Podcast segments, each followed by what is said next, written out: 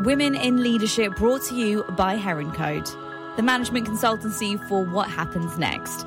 For more information, you can visit heroncode.com. In this podcast, we will be talking to female leaders of today to inspire the leaders of tomorrow. On today's episode, we are joined by Kristina Frolova Lesenko. She's a serial entrepreneur building empathetic tech, strategic advisor to startups, corporates, and governments. And she's a social entrepreneur, CEO, and founder of Sofii AI. Quite early, I understood that I need to start building up my career. Mm. So I tried a lot of different things in Riga and tried to find a job, and it was extremely hard at that time. Mm-hmm. I was a journalist, I was a cleaner, I was a babysitter, I worked in a shop, I worked in a coffee shop. Anyone who takes a new job, you always has this imposter syndrome, right? Yeah, of course. So when you're battling with that, mm. it's like, okay, what is the right answer, right? Mm. What should I follow? Mm. And this is the only believe in yourself. Why the technology today, especially the way algorithms works, they're not aligned with the way we behave. It means that whatever you launch here, if you do good, you know, it will go globally. Women in Leadership brought to you by Heron Code. I want to welcome to the podcast Kristina Frolova Lesenko. Welcome. Thank you so much. Good morning. Good morning. How are you? I'm wonderful. You look amazing. I told you this already, but I have to mention it. You're so wonderful. Thank you. It's a Sunday and we're working yeah. people on a Sunday yes. and we're enjoying this conversation. now, we, we discovered we met each other so many times, but this is the first time we get to actually sit down yes. and have a conversation. Uh, Kristina, it's been amazing to receive your bio and actually understand your journey so much more. Uh, you've been everywhere. You've done so much mm. personally and professionally. Um, but I think it's really important for us to take it back uh, to the very, very sure. beginning. So, born in Latvia, I, I believe. Yes, yes, that's right. So, tell us more about your childhood. How was it, and what was it like living in Latvia? You know, that's such a rare question people ask, but I think that's so important because your childhood so much directs who you are, right? Mm-hmm. Um, so Latvia, it's a small country. It's in Europe. We're just 2 million, less than 2 million people.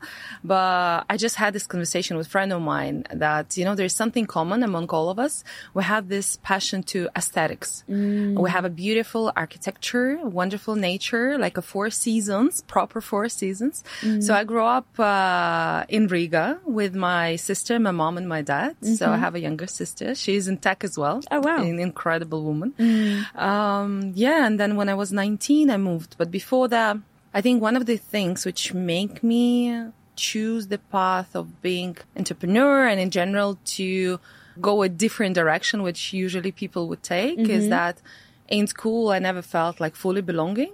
Mm. And I had to find myself, find my space because I couldn't really relate to the interests, you know, which other guys from the school, which mm-hmm. they would take to. Yeah. So I did sports actually as well. So I played volleyball for about 12 years. Oh, wow. I can't say I was the best in that, but I really loved that. Yeah. Uh, cause like when you, you know, when I do something, I try to obviously to put maximum of myself into that. So it's mm. teach me a lot. I think the sports is amazing because it just the helps you to you know, to be dedicated. Mm. And if you need to wake up at 3 a.m. in the morning and then walk for one hour at the snowy winter to get to that, you know, gym to do your, you know, to do the exercises and then play and, mm. you know, then participate in any whatever championship, you do it. Yeah. And this is exactly what you need as a skill when you grow up, right? Mm-hmm. So I don't know. Tell me what else do you want to know? Because I can't. well, it's so interesting because you said, you know, I you said, and I quote, I went for something different. So what yeah. was the norm? What was the culture in Latvia? Were your parents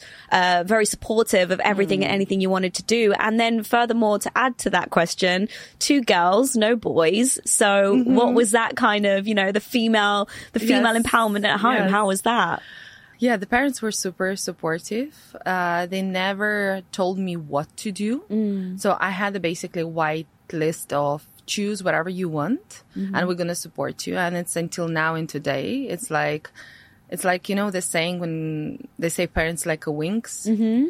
So that's, that's my wings for sure. Wow. Because I wouldn't become who I am today and I'm still such at early stage of my journey. Mm. But like knowing that whatever you do, you're always will be supported back home and they always have a place to get back to mm. and come back. Mm. And now, especially with my daughter, they're supporting as well, you know? So, yeah. I think like without that having that it will be much harder mm. much harder um, like we're a very simple family but uh, we grew up in full of love house mm. and uh, my mom and my dad always did everything what they could the best for for the kids for us for me and my sister mm-hmm. so we always will have the best things you know even they they wouldn't allow anything something for themselves or wouldn't buy or wouldn't do experience something they're always focused so much on us you wow. know uh, and we were always very different with my sister mm-hmm. i think like we're very different personalities but mm but like uh, growing together in the same room that was quite a quite a challenge you know? Well but, and, and you both gone into the same industries yeah, i guess which is really yeah. really fascinating. But yeah. what's incredible is that at a young age uh, you moved to ireland at the age yes. of 19 how was that? How did that happen? Ireland of all places. Tell yes. me more. Yeah so like uh, quite early I understood that um, I need to start building up my career. Mm. So I tried a lot of different things in Riga and I tried different jobs and tried to find a job and it was extremely hard at that time. Mm-hmm. So for those who doesn't know, like Latvia, after the Soviet Union, we have like 45% of Russian speakers, mm-hmm. and then we have the rest Latvian speakers, right? So okay. it's a country which is like half and half, almost half and half divided. I think it's less now. Mm. So while growing up, it, we go, went through a lot of reforms, like a language reform. So mm-hmm. my parents are Russian. Uh, however, I born in, uh, I was born in Latvia, right? So I speak Latvian, I have my passport. So for me, Latvia was always a home home. So it's never was about the language. It's, it's, it's not about that, right? Mm. When you grew up. And then, um, I did actually before leaving, I think that's quite, that was a fact that as well. So I joined the school council and became a school president, so president of the school council. Mm-hmm. And this is where I, when I had a chance to get exposed to different projects outside of Latvia. Mm. So one of them in Europe, we have a youth in action. This is a project developed by European Union, which basically picks up the leaders from different schools and bring them together and help them learn new skills. Mm. And one of the skills which I was learning was about how to organize the activities and through the playing teach youth or impact youth thinking rather than about you know, parties and drugs or alcohol, mm. think about, you know, sports or think about bringing the impact. And I think that's affected a lot as well because this, when I went for those and I went to France for the first time, mm. when I went to France and I met other leaders from other countries who actually think like me, who doesn't enjoy that tradition, not tradition, it's not tradition, but you know, mm. growing up in a small school in Riga, there was like a, a lot around uh, partying rather mm. than doing social projects. Let's right. put it this way, right? Mm. So, and then when I went, I realized, wow, it's not just me who doesn't like it. There are some other people who want to change it. So it's not about me not belonging. It's me being not in the right place, maybe. Mm-hmm. So maybe I need to go and search for the people who think like me. Mm. And I think this is what, um, this is tough to understand when you are a child, right? Yeah. Because like you, because you imagine the whole world is this, this house, this house and then this mm-hmm. uh, area and then this little city, mm-hmm. right? And until you go out, you don't understand it's actually, it's not just you. Yeah. There are other people, you know? Mm. So, um, traditional path would be, you know, going to school and, you know, getting, getting the job and, you know, just getting enough, earning enough to leave basically. Mm-hmm. Uh, it's changed a lot now because I, when I fly back and I see, you know, I look at the back at people who I used to grow up with, they have an amazing, like some of them has an amazing careers mm-hmm. as well, mm-hmm. right? But at that point it felt unreal. Yeah. You know? Because there was no many opportunities back in Riga. Now we have Accenture and Booking mm-hmm. and PwC. At that point, I think we had only one of them, you know, so there was no much you could do yeah. from kind of going into innovation, I would say, and mm. tech. And this is what I was always wanted to.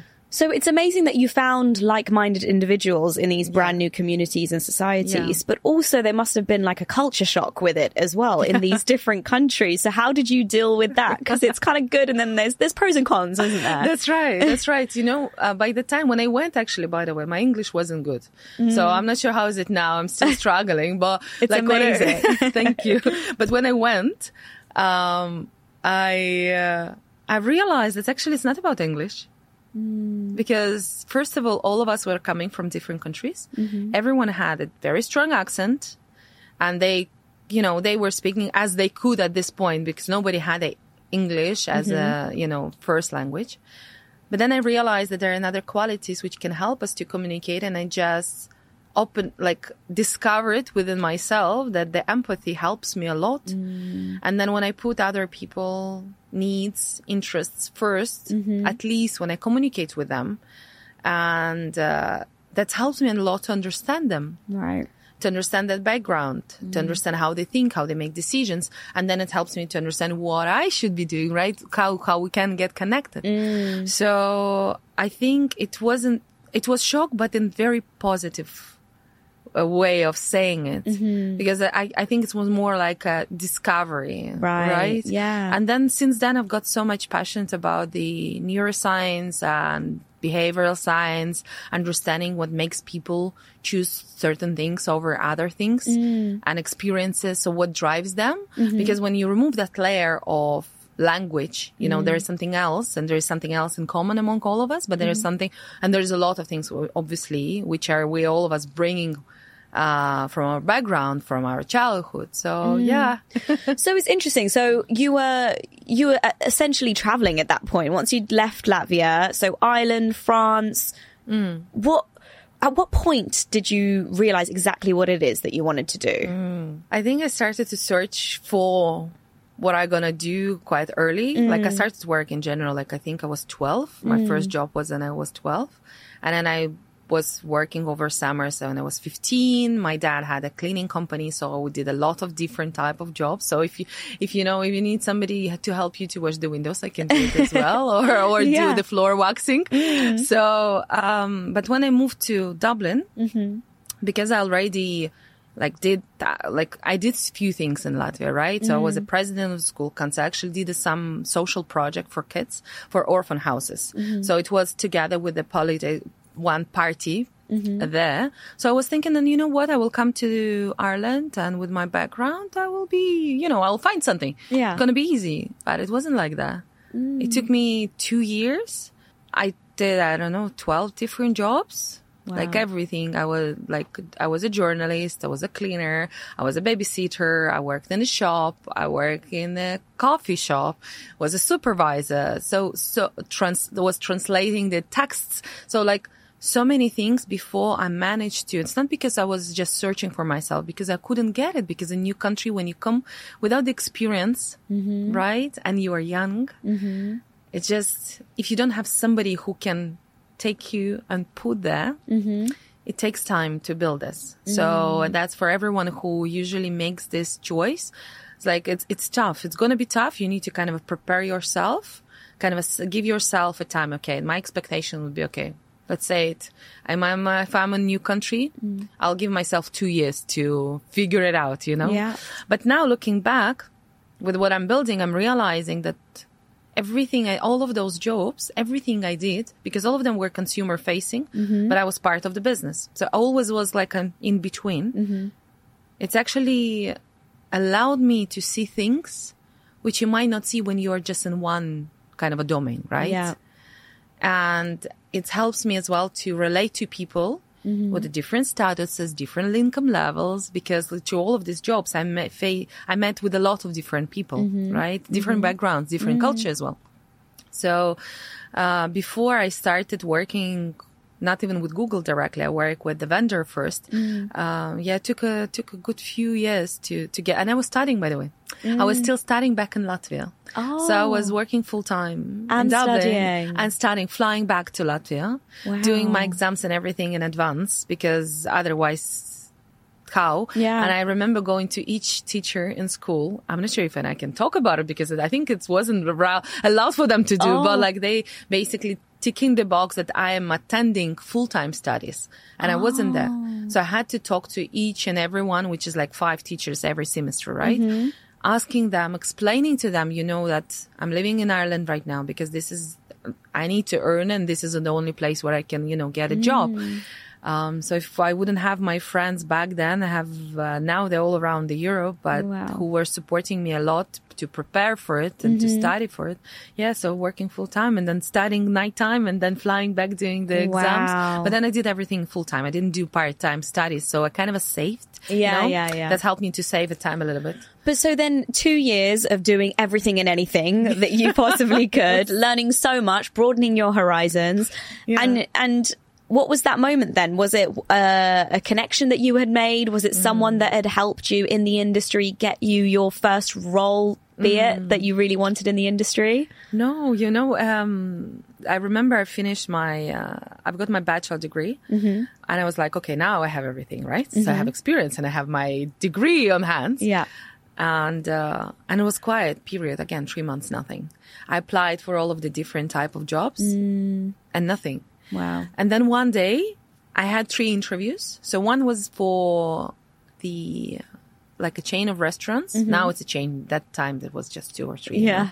And then uh, another was for the school, English school. They needed a sup- so both needed the supervisors because I've got a degree in international business. Mm-hmm. So business and the commercial diplomacy. That's Okay. that's what I studied. Mm-hmm. And the third one was like working with the customers, but through the phone calls, right? And I mm. was like, when I did all of the interviews, something which didn't make sense to me is that the last role, which is the third one, which is the customer support, mm. I had like five or seven. My mind probably is playing with me now, but I think mm. like five, yeah, maybe five or seven like interviews. And I was mm. like, why? Like, you know, it's like, it's just a customer support job, right? So why you're having so many So intense, yeah, so intense. And then I waited again, I think a month or something. And then I got the offers from all of them in the same day. Oh, wow. Yeah. And I was like, and two, the supervisor jobs were mm-hmm. much better paid mm. and a better location. And mm-hmm. it's like all, and both of them was about communicating to people because I knew that's part of it. Like I always wanted to connect, like being among people, supporting them and then connecting tech to it, you know? Mm-hmm. mm-hmm.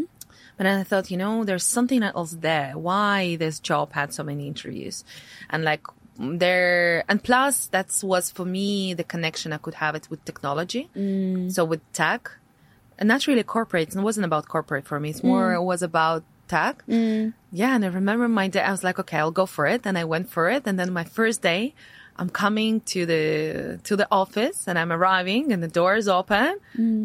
And I look up and I see the Google sign above the reception desk. Wow. I'm like, what?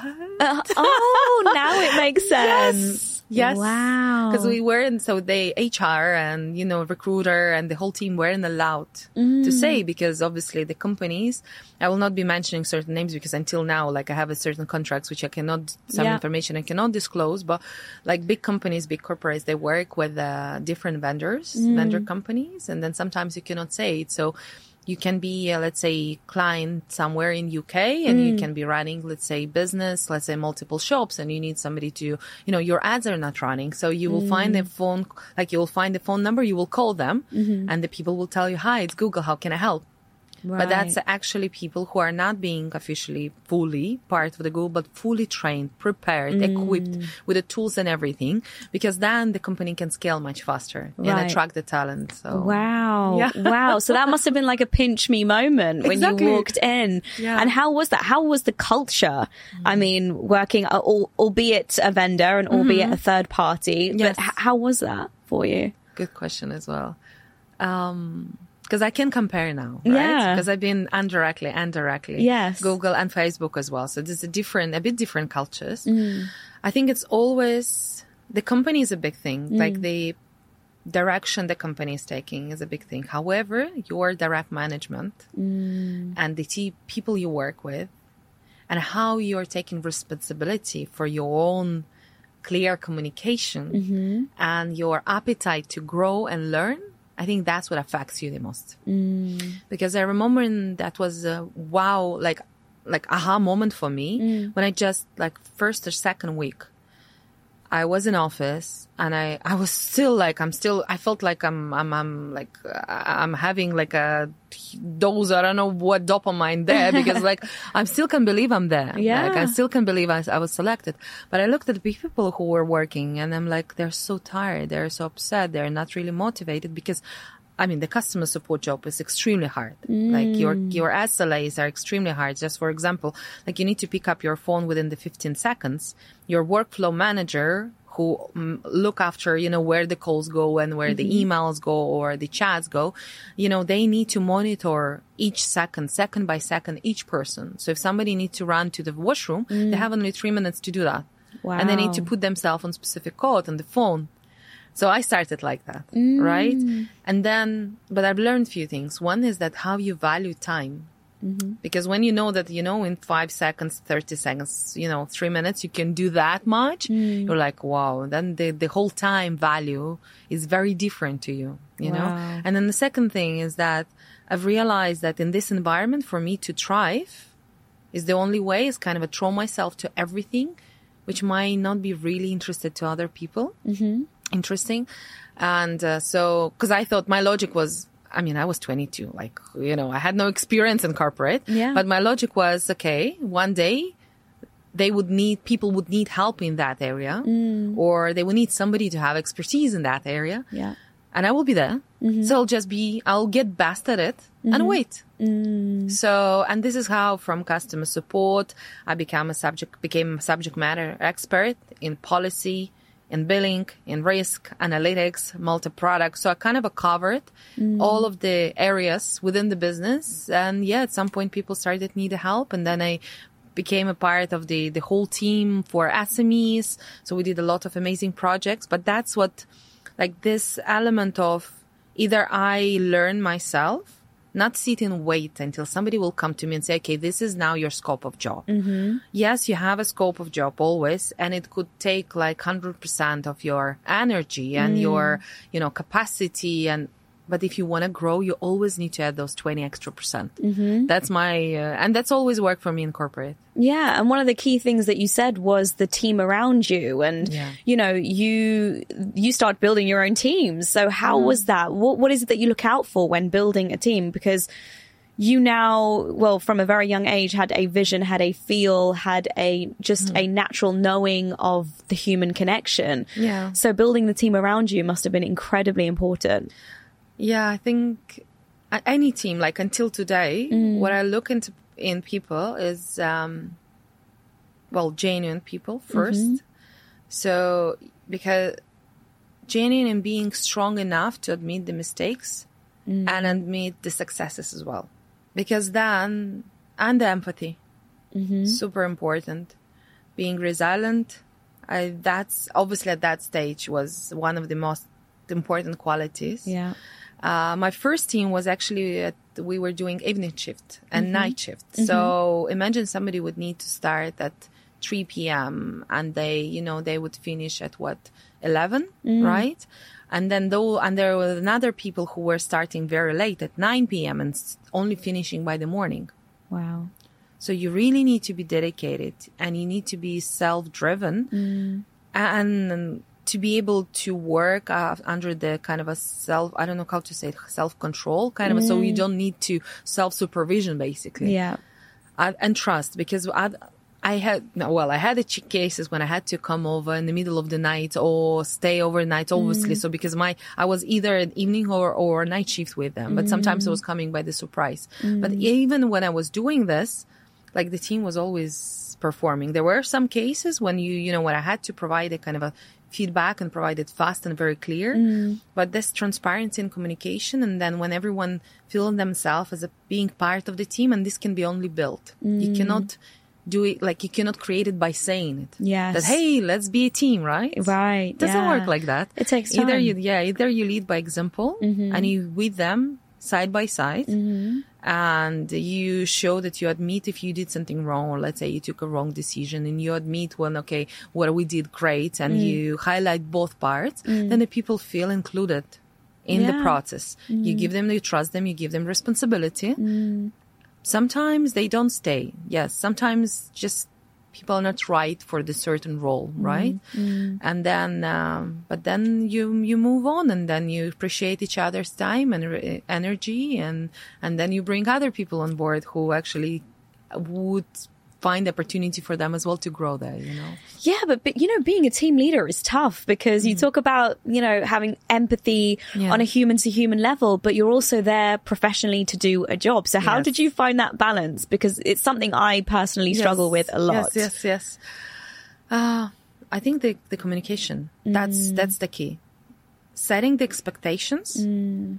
Uh, making sure we're doing everything in time mm-hmm. and providing the feedback. Mm. Like later on, I've learned that it's called fast feedback. Later on, I've learned it's called running a crucial conversations and what are the, you know, what are the scripts? Yeah. Uh, which work best for it. So now, yes, now, you know, I did, like, I do speak about it sometimes, you know, I'm some, sometimes get invited to corporates to share, you mm. know, how do you do that? Mm. But at that point, I had to learn a lot of the things just, you know, by feeling other people. But yeah. at the same time, you're right. When you have those, we had 40 KPIs. Mm. So 40 is like t- your timing, your quality of your job, your communication skills. So you need to, you were evaluated by 40 different criterias. Mm-hmm. And as a team leader, it means that it's not, obviously you're not only communicating to your team, but to other team leaders mm-hmm. and the top management as well. Mm. So this is it's and it's a different communication, right? Yeah. So, but I think in both ways, which helps, it's the clarity. Mm. We had amazing um, workflows, I should say. Mm-hmm. So we like we were equipped. Mm-hmm. with amazing practices like a best practices which google shared with us mm-hmm. so for just one example the way we're doing the reports every week we mm-hmm. would talk about highlights and lowlights mm. and challenges and risks and opportunities and asks. Wow. So, and you can see that from this, you build basically a bouquet, the full palette mm-hmm. of what, ha- like, what happens in business mm. without hiding anything, but showing good and bad. Right. And I think this culture mm. of showing good and bad, it's very important because you can learn and grow from something which is not good enough, mm. but you can make something which is good even better and stronger, right? And mm. focus on that. Make sure you don't forget about it. Yeah. So um, absolutely. And I think that we speak about like good and bad culture, and I think that's it's it's more of a collabor- collaborative process, yes. isn't it? Then yeah, it's 100%. not just one sided. Yes. It's everyone in the team working together. Yeah. And you know, everyone talks nowadays, especially about you know women in tech and mm. women in innovation. And, you know, the statistic is rising, more and more yes. women in, in higher positions. But when you were working with Google, when you were working, you know, with Meta, uh, also known as Facebook. Um, mm-hmm. what was what was the scope like of women then? Mm. Did you feel like the only woman in the room? What what was the you know the feeling for you there as an individual? Had, oh my gosh, I had such different experiences with both companies, mm. and again back to I think management uh, and leadership. Like I had the best support ever, mm-hmm. and in the same time, in the same company, I had my worst days in corporate. Wow.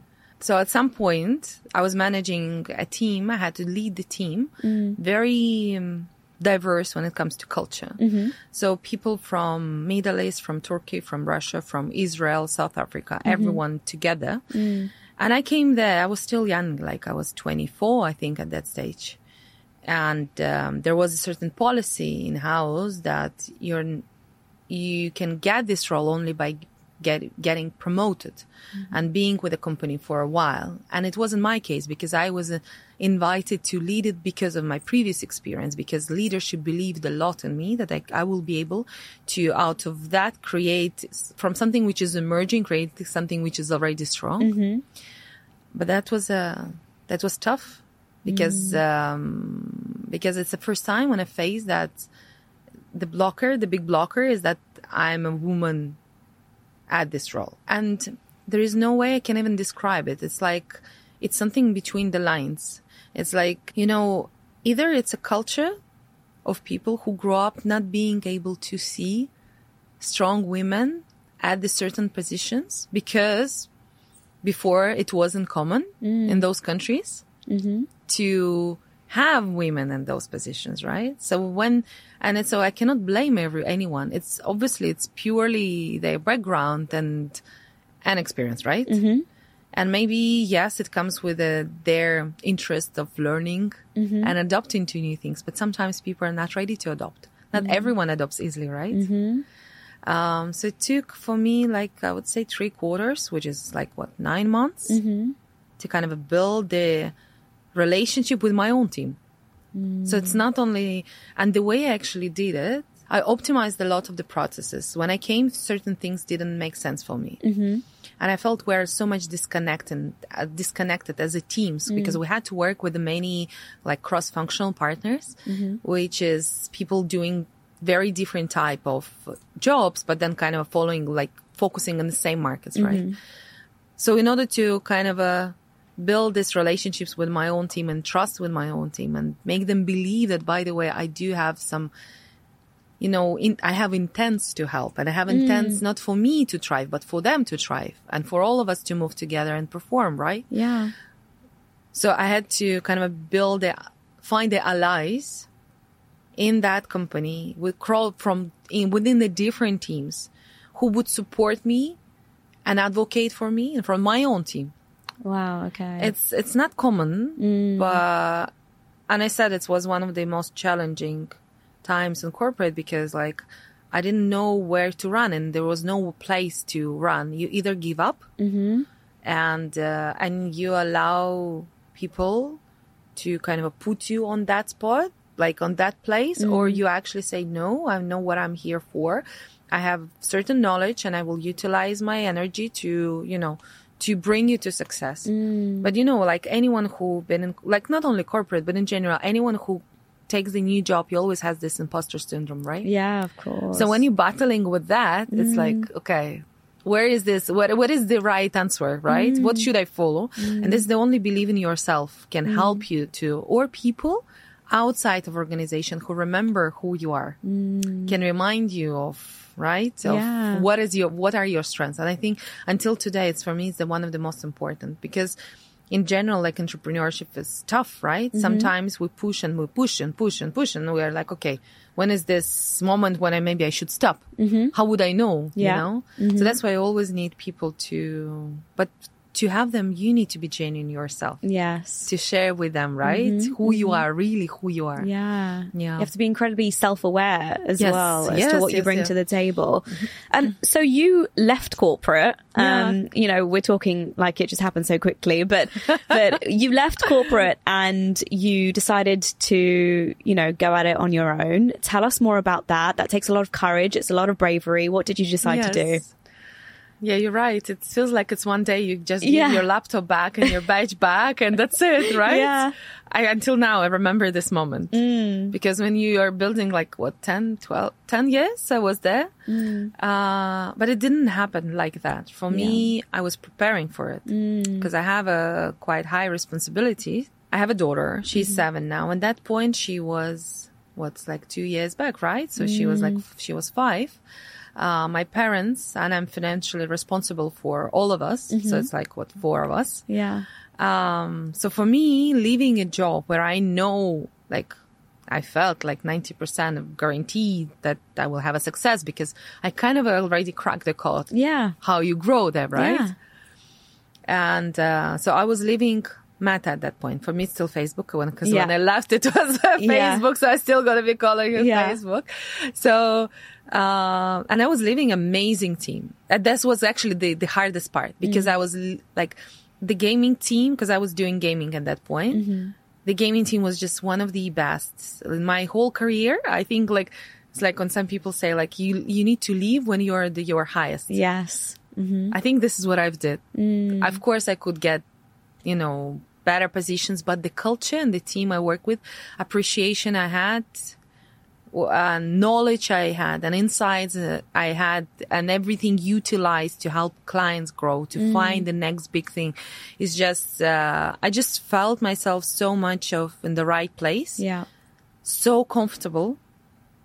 Then to leave was like, was completely like black and white, right? Mm. But the reason for me to leave so when I moved from Google to Facebook, I already knew I will do my startup one day.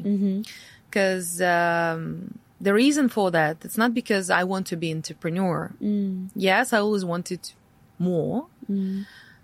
But the reason was that, you know, when you're for so long in tech, you, and not tech, any domain, right? Mm-hmm. Any business. You see things, you see certain patterns, mm-hmm. and you see what works and what doesn't. Mm-hmm. There is something inside my mind constantly since I joined, which never made sense for me, which was the way both companies and others now as well work with data. So I wasn't always, I was always questioning like, cause I was on marketing side, right? So mm-hmm. after cons- the whole customer experience, I moved to marketing, to new business, to sales. So mm-hmm. I went mm. through many different departments and the last was gaming, right? The gaming basically working with the gaming developers and working with the gaming developers, it means that, you know, somebody who does marketing with a small budgets of $100 a day to more can invest potentially, if their game is good mm. and the business is good, they're going to be investing 3 million, you know, 5 million a month dollars. So when you talk about this, you know, rapid growth and those budgets, you see a lot of things when it comes to, you know, algorithms, data, optimizations and creatives and all of that. So for me, it was like always was a question, why the technology today, especially the way algorithms works, they're not aligned with the way we behave. Mm. So why are we tracking cache and cookies and mm. why are we following the clicks and views and installs, which is post factum of decision? Mm-hmm. And this was always a question and I was always trying to kind of work around it and finding new opportunities within corporate. Mm-hmm. And I tried a few things with a few departments and I realized that I cannot change it because the way it was built mm. will not, like, I can't change it because it will, it, mean, it means we would need to change the whole algorithm. Right. Everything mm. from the scratch, right? Mm. But then when the G- GDPR in states, the new privacy, data, data privacy was introduced. And then I got to know that, okay, the new changes on Apple side are coming, which is IDFA changes. I was like, okay, looks like there will be one day and the way we work with data today and the way we collect data from people and mm. the way we utilize the, this data and make recommendations will not work mm. because we'll just lose the access to this data. Yeah. And we didn't learn how to talk to consumers to ask them for this data. So me personally, I just, I'm not agreeing with certain things. Mm. So I'm not agreeing with the fact that today, if you have account in any of the social media, you either tolerate whatever they know about you or you erase everything. Mm. There is no anything in between. Yeah. There is no way for you to control it. There is no way for you to say, okay, this part of my life, I don't want to be exposed. Mm. Or this is actually not, you know, it's not up to date anymore because I changed. I moved. I changed my job. I don't know. I changed my interests. Mm. So I was always thinking, okay, how do we find the new way? Mm-hmm of working with the we call it like a first party data right so it's like yeah. how how do i find a way of asking you to tell me what you want mm. to tell me what you need and then based on that i can make the recommendations for mm-hmm. both for marketing not for marketing for anything and then another element to that was um, when you're looking at the landscape today of the tools out there digital tools mm. right you see that we have everything to discover new products, new solutions and content and services. You can read about it, you can look at it, you can try it on, right? You can see how to use it. But then if you look through this whole funnel of decision making, basically between having those all options and now because of the paradox of choice, there's hundreds of options. Sometimes we, mm-hmm. we don't choose anything just because of being overwhelmed, right? With yeah. how many are, mm-hmm. are there there is kind of an empty space when it comes to deciding what is there for you. Mm. Nobody helps you to do that. Mm. And then there's like, okay, you can purchase this. So there's in this whole chain, there's like an empty space mm. and nobody's like, not, I can't say nobody because right now, obviously we have certain tools, which let's say this, the simplest example would be Spotify, right? Mm-hmm, so to mm-hmm. make it, to decide what you want to listen, you get the recommendation with Spotify, yeah. right? And until today, I don't see strong enough algorithms which would understand well enough you mm. and mm. what you need and like your behavioral patterns and will be able to suggest you what you need. So when I realized it's not there, the data, the kind of a landscape, data collection landscape is changing. Mm. It's like, okay, somebody should build it. And I was hoping for somebody to build it for a few years. two years. I was literally waiting because I was like, you know, I'm in corporate. I cannot be a person who gonna build the new algorithm. It mm. just doesn't make sense. I'm coming from sales. I'm coming from marketing, right? So this not believing in myself actually kind of, I, I can't say postpone. I still believe I did everything in the right time. Yeah. But I didn't do it earlier. Mm. Plus, I never ran a business myself. Mm. So to go into entrepreneurship, like I wasn't sure about myself enough to, you know, to mm. run a business rather than running a team within the corporate. Mm. Uh, yeah, but then I realized that when the COVID started, I realized that corporate is not stable as well. Mm-hmm. Everything can change like this. Mm-hmm. Uh, people get redundant. People, mm, companies change their, you know, pillars, focus areas, and their strategy. Yeah. And I was like, you know what? With everything which is happening, either I'm doing now, I'm doing this never. Mm. And then I ask myself, like, okay, like 20 years from now, if I'm not going to build it and if nobody going to build it, mm. am I happy with the, the whole digital environment of not having it? And then I imagine my daughter using the whole devices, technology out there, platforms, everything, the whole ecosystem, mm. and not having it. I'm like, you know what? No, I'm not ready. Yeah. Like I feel, and I, and there was another element to this. I felt like not doing this cost me more mm. rather than finally doing this. Yeah. Because I would be thinking about it whole my life because I, I feel is that I have this, I spotted something which people might not see mm-hmm. or if mm-hmm. those who sees might think the same way as I am like mm-hmm. okay somebody else gonna do it yeah. and we shift this responsibility to somebody else's shoulders mm-hmm. so and you'll all just be waiting yeah waiting, and everyone waiting, wait, waiting. Yeah, yeah and here we are two years in now yeah. you've uh, recently moved to the UAE so you moved to the UAE with this and yes you know, you didn't move to Dubai for Dubai, for the UAE. You moved, mm-hmm. of course, for the product, for yes. what you wanted to achieve. Yes. Um, briefly tell me how the last two years have been being here in the UAE and finally, I guess, pursuing your calling. I never doubted.